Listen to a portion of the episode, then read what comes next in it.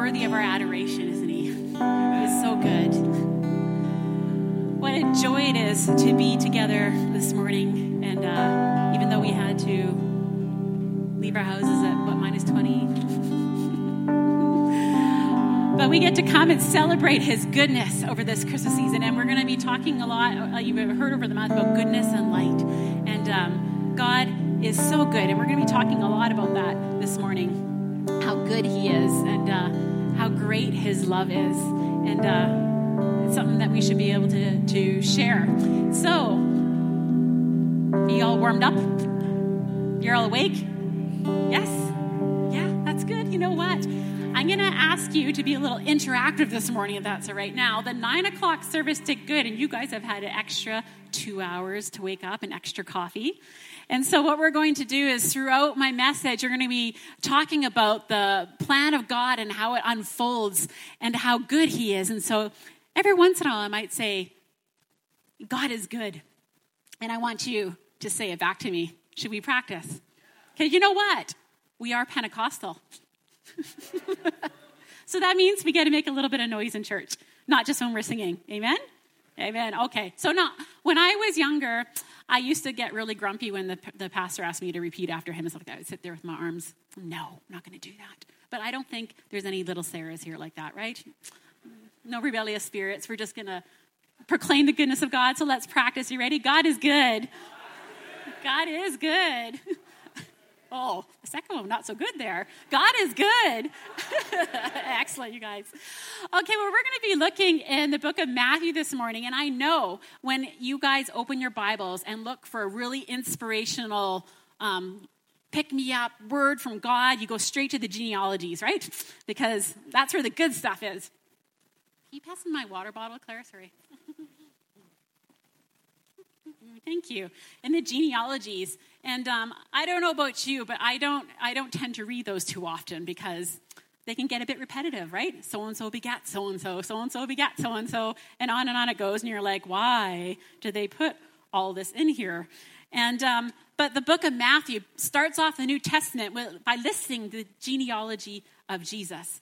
And um, lucky for you, we're not going to read through the whole genealogy this morning. God is good. Right, excellent. but we're going to start in Matthew chapter 1, verse 17, that concludes the genealogy. And uh, so we're going to read um, 1 17 through 25. It says, There were 14 generations from Abraham to David, and another 14 from David to the Babylonian exile, and yet another 14 from the Babylonian exile to Christ. The birth of Jesus took place like this. His mother, Mary, was engaged to be married to Joseph. Before they came to the marriage bed, Joseph discovered she was pregnant. It was by the Holy Spirit, but he didn't know that. Joseph, chagrined but noble, determined to take care of things quietly so Mary would not be disgraced. While he was trying to figure a way out, he had a dream. God's angel spoke in a dream Joseph, son of David, don't hesitate to get married. Mary's pregnancy is spirit conceived. God's Holy Spirit has made her pregnant. She will bring a son to birth, and when she does, you, Joseph, will name him Jesus. God saves, because he will save his people from their sins. This would bring the prophet's embryonic sermon to full term. Watch for this. A virgin will get pregnant and bear a son. They will name him Emmanuel, Hebrew for God is with us. then Joseph woke up. He did exactly what God's angel commanded in the dream, and he married Mary.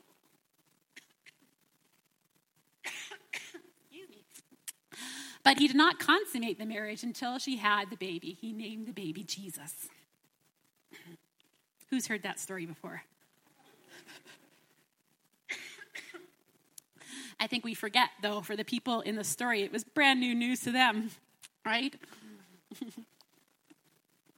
Joseph had a dream. God's angel spoke to him. And how great is it, though, that he woke up and immediately did what God said? there is an obedient man. Immediately, he, he went and did what God asked him to do. And so we wonder why, why this big genealogy? And I think when we talk about the miracle of Jesus' birth and what makes it such a miracle, not just because it was a virgin birth, because it was actually a miracle of God's unfolding story from the very beginning. So many things had to take place for this moment to happen. God is so miraculous in how he unfolds his plan.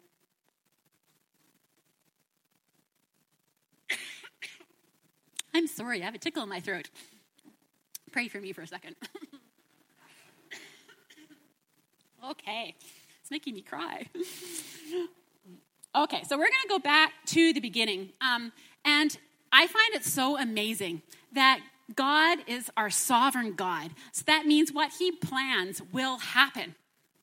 And you know, he could have moved us just around like little chess pieces and just made things the way he wanted to make things. But the beautiful part of God is that he actually invites us to be a part of the story. He actually wants his plan to unfold with us and not to us. How great is that? And so his plan uh, is always coming to be. But he invites us to be a part of the journey. And as we look at the miraculous story leading up to Jesus' birth, there are so many moments where you see people say, Yes, God, I want to be a part of your plan, even though my life may get put at risk, even though what I have to do might be really scary and not that nice. You know what, God? I'm going to say yes because I trust that you are our sovereign God and that your promises will be filled. So we're going to go back to the beginning and even actually before the beginning because it says in 1 Peter 1:20 that before the foundation of the world was put in place, God planned to send Jesus. How great is that? Even before he created the world, he created a way for us to be with him. Because you see, God knows everything that's going to happen.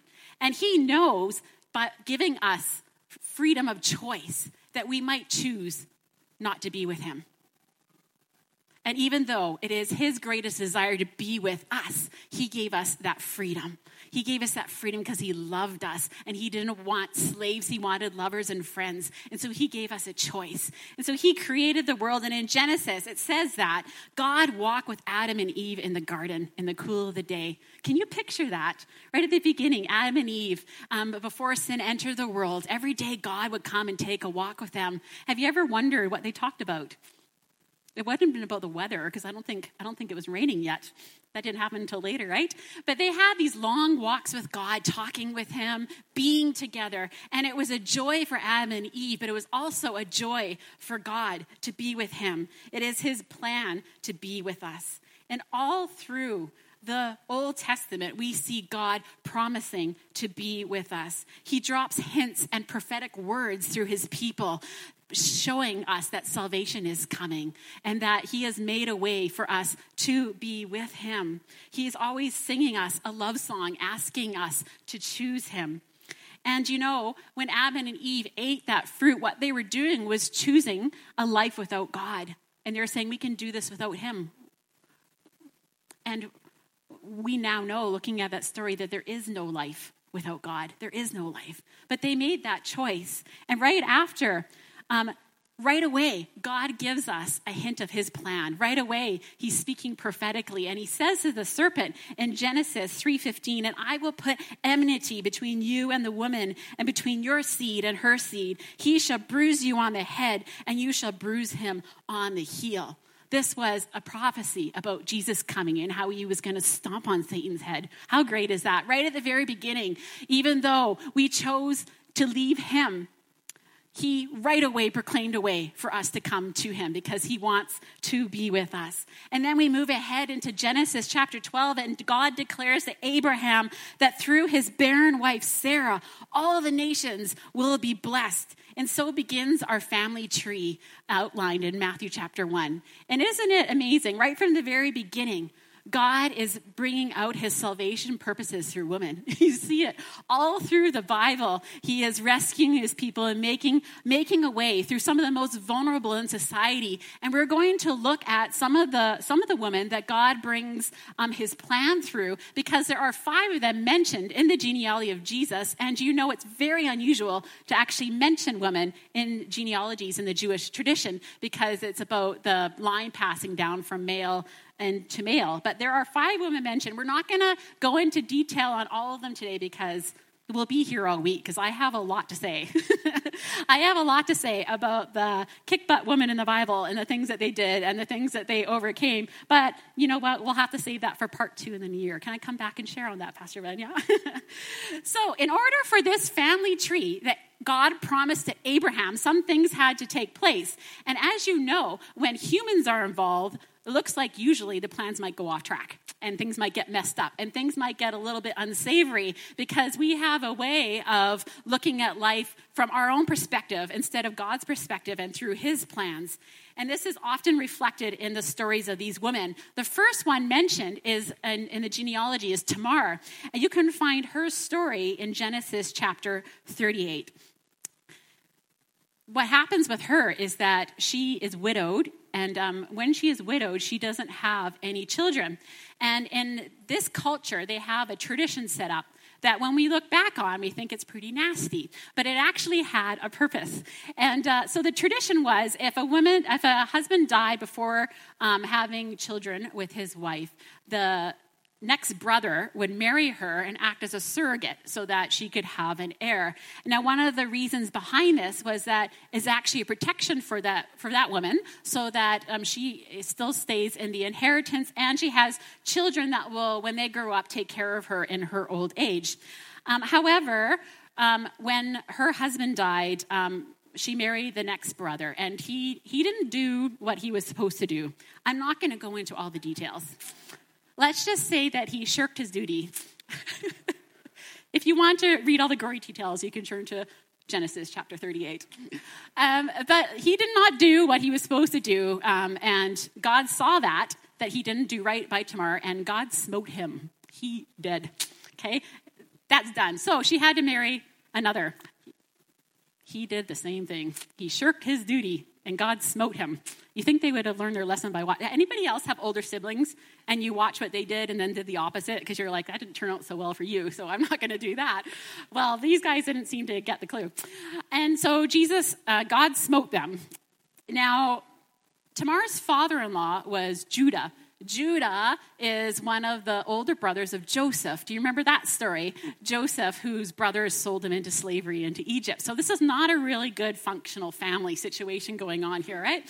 And so, Tamar, she's sort of left hanging, and Judah was not doing right by her to ensure that she, she was able to get an heir. And so, now I wouldn't recommend this method to, to people. Um, but this is how the story unfolded. So she knew that her father in law was going on a trip somewhere. She disguised herself. He thought she was a prostitute. He slept with her. And she got pregnant with twins. Now, he, she had disguised herself. So when he found out that she was pregnant, he was like, Shame on you. How dare you? We're going to stone you. And then she's like, Aha, I have the rod that you used to pay for the services. And he's like, Oh no. Now, He's caught. He's caught in the act. And, uh, you know, he could have denied, he could have killed her, he could have done all sorts of things. He could have um, taken his revenge out on her. But you know what he said? He declared her more righteous than I because she did what was right in the eyes of the Lord. And uh, none of them had. And so he said, You are more righteous than I. And Tamar's actions helped Judah's family thrive after the death of his other sons. And um, and when you read the whole story through to the end of the Joseph story, the whole family is reconciled and um, a great nation is born. And I think it is so incredible that in the midst of that was a woman who had very little choice left to her and she was defenseless.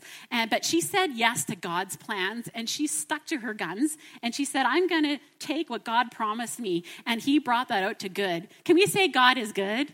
God is good. God is so good. And it says, the prophet Zechariah says in Zechariah 10:4, from Judah will come the cornerstone.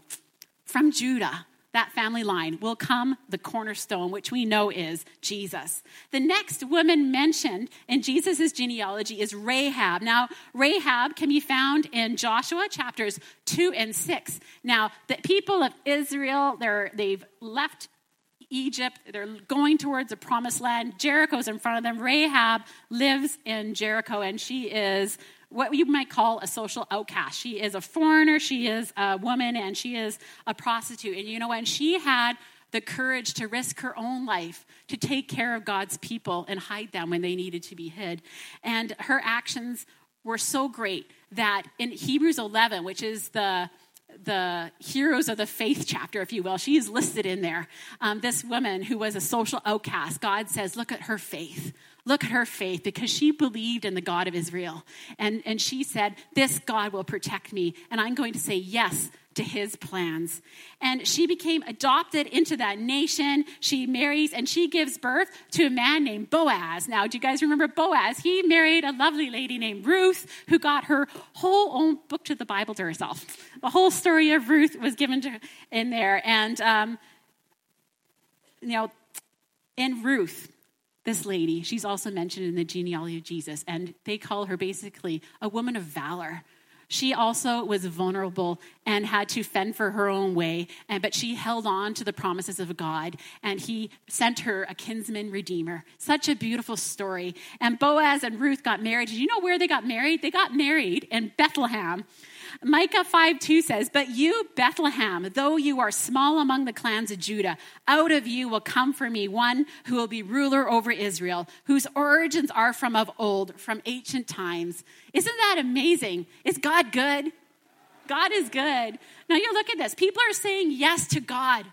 And as they say yes, all these pieces are moving into place for the greatest story. I'm so excited, my throat's closing up.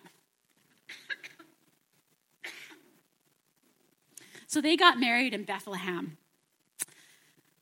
And, and later, later in the in the Old Testament, um, the prophet Isaiah he, pro, he he prophesied that there was going to be a forerunner to Jesus, preparing the way. And this forerunner's story can be found in Luke chapter one. It's with Mary's cousin Elizabeth. Here is another barren woman, and her and her husband Zachariah served God faithfully. But an angel visited Zachariah and said, "Your wife is going to bear a son." And he said, "No way, no way." And uh, God said, That's enough out of you, and made him mute. He couldn't speak anymore. And uh, his wife Elizabeth was left to do all the praising God and, and, and all that. It was actually quite funny in the story if you read it. He comes out of the temple after this visit by the angel and he's trying to tell people what happened and he can't speak and he's just waving his arms around and people are like what's going on but he his lips were sealed and his lips were not unsealed until um, they, Elizabeth gave birth and they named the baby John. And then Zechariah prophesies, Blessed be the Lord God of Israel, for he has visited us and accomplished redemption for his people. And he has raised up a horn of salvation for us in the house of David. Isn't it so incredible that God's plan keeps being unveiled and unfurled through all these people saying yes? His plan always comes out. And usually it takes great courage and great risk. And sometimes things against the facts of the day, God's plan makes his way. And do you know why? Do you know why? Because all of this, all of this big eternal plan was because his love for us is so great. This is the miracle of the story. This is the miracle of the virgin birth that God looked at us and sent his son so that we wouldn't have to be apart from him anymore. He sent his son and he caused eternity to invade into time. His miracle is so great. Isn't it beautiful that when we were separated from him because we chose a life without him, he's saying, Now I have made a way. I have made a way for us to be together again. And now the choice is in our hands again. Our choice to say yes to God. John 3:17 says that he actually didn't come to the world to condemn it, do you know that God doesn't want to send you to hell? That's good news. God is good. Amen? God is good. He actually doesn't want to send you to hell. He wants you to choose to be with Him. He made the way for that. He made a way that all would be saved. This is the depth of His love. That the way that He made for us is Jesus. This great miraculous birth of this helpless little baby God came to us, God with us, and now we have the choice. God loved us. Now the ball is in our court. Who would say no to a love like this? Who would say no? He orchestrated this whole plan from the beginning so that we could be with Him. He doesn't want to be with us, out us. And do you know that it grieves Him when we choose not to be with Him? It grieves Him. Do you remember what that feels like when you love someone and they chose someone else or something over you? The pain it causes in your heart. He is so jealous for our affections. He's so jealous for us. His love is so great. And we get to say yes to this love. What a story. We get to join with him and bringing his presence and his goodness and his light into this world. So many times we might think ourselves insignificant. You know what? We might look at our lives and say, it's a barren wasteland. And you know that if you've said yes to God, that the same spirit that conceived life inside Mary is living inside of you. He sent his spirit to us, and this spirit is always producing life. And when you've said yes to his love, your life will never be barren. Your life will be barren. Is God good? God is good. Your life will never be barren. You might not have standing in society. Your plans might not have gone the way you thought they should. You might have heard a promise from God and haven't yet seen it come to fruition. But do you know what the angel proclaimed to Mary? No word from God will ever fail. Amen? No word from God will ever fail. Put it another way nothing is impossible for him. Nothing is impossible for him. All we have to do is say yes. And did you know that when you have said yes, your old life is now gone and a new life has begun. A new life has begun. And you might be here today and you might, you might have heard the story of little baby Jesus in a manger and not connected it with the idea that this great God loves you so much that he sent his son for you. And it's not some big complicated formula. All you have to do is say yes. And you know, God is pretty persistent. He'll keep chasing you down. He wants to be with you. He's kind of stalkery that way. He's not going to give up on you. He's not going to give up on you because he loves you too much. He loves you too much, and He made this way for you to be together. You might be wondering, what's my life's purpose? Your life purpose is to be with God. He saved us so that we can be one with Him. And did you know that the story has already been written and the story is already over? And there is a wedding feast being laid out in heaven for us, and our groom is waiting for his bride. this would be reason to be excited. When we look at the Christmas story, we have to keep the end in mind, right? Jesus came to make a way for us to be united with him for eternity, not just for this moment, but forever, forever. God is so good. His goodness knows no end. And you know, when we were singing, You Can Have It All, Lord, take this heart, you know, it's a response to Him because He's already said to us, You can have it all. You can have it all. You have access to His whole kingdom. You are a part of His family. You have received the inheritance. This is good news, church. And I think when we keep saying and reminding ourselves, God is good, we need to remember and start acting like the church that knows that we have authority and we have power and we have the kingdom of heaven right here, right now. Amen? Amen. When we talk about Him releasing His Spirit as a tidal wave over us, do you know your only response needs to be is yes, God. Yes. And when we say yes, His Spirit works inside of us, producing fruit. And our minds begin to change. Our behavior begins to change. Not because He's sitting up there in heaven saying, You better behave yourselves, I'm going to smote you like Tamar's family. There's no more smoting. There's no more smoting going on. Thank you, Jesus. Thank you, Jesus. He just wants you to come as you are. Come as you are. Say yes to his incredible love, and your life will produce goodness, faithfulness, kindness, gentleness, self control, love. Does anybody want some of that for Christmas? I want some of that for Christmas. The gift of his spirit. God with us. Don't forget, this is the miracle of Christmas that God is with us. Amen? God is good. Let's pray. Oh, you know what? I wanted to read one last word from Isaiah to you Isaiah 9.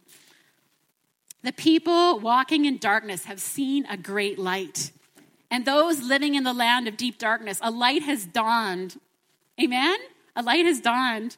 It goes forward and says, For unto us a child is born to us a son is given, and the government will be on his shoulders, and he will be called Wonderful Counselor, Mighty God, Everlasting Father, and Prince of Peace.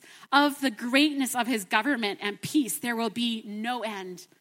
He will reign on David's throne over his kingdom, establishing it and upholding it with justice and righteousness from that time on and forever. The zeal of the Lord Almighty will accomplish this. Amen? The zeal of the Lord will accomplish this. And we go back to the beginning, back to the beginning where He invites us to walk with Him, walk with the Spirit, where we can be naked and unashamed because there is no condemnation for those that love Him. we can walk with Him again. He has made that way. God is so good. God is good. Lord God, words cannot contain how, how much in awe we are of your goodness and your love towards us. That even before we were formed in our mother's womb, you had a plan. and you made a way for your son to come and restore relationship between us and you. Lord God, I pray today that everyone here in their spirit would hear your voice calling them would hear your love being sang over to them, would hear the miracle of the story and, and say yes to your miracle today, Lord God. Let us be a church full of people who walk courageously and say yes to your plans. We pray all this in your name. Amen.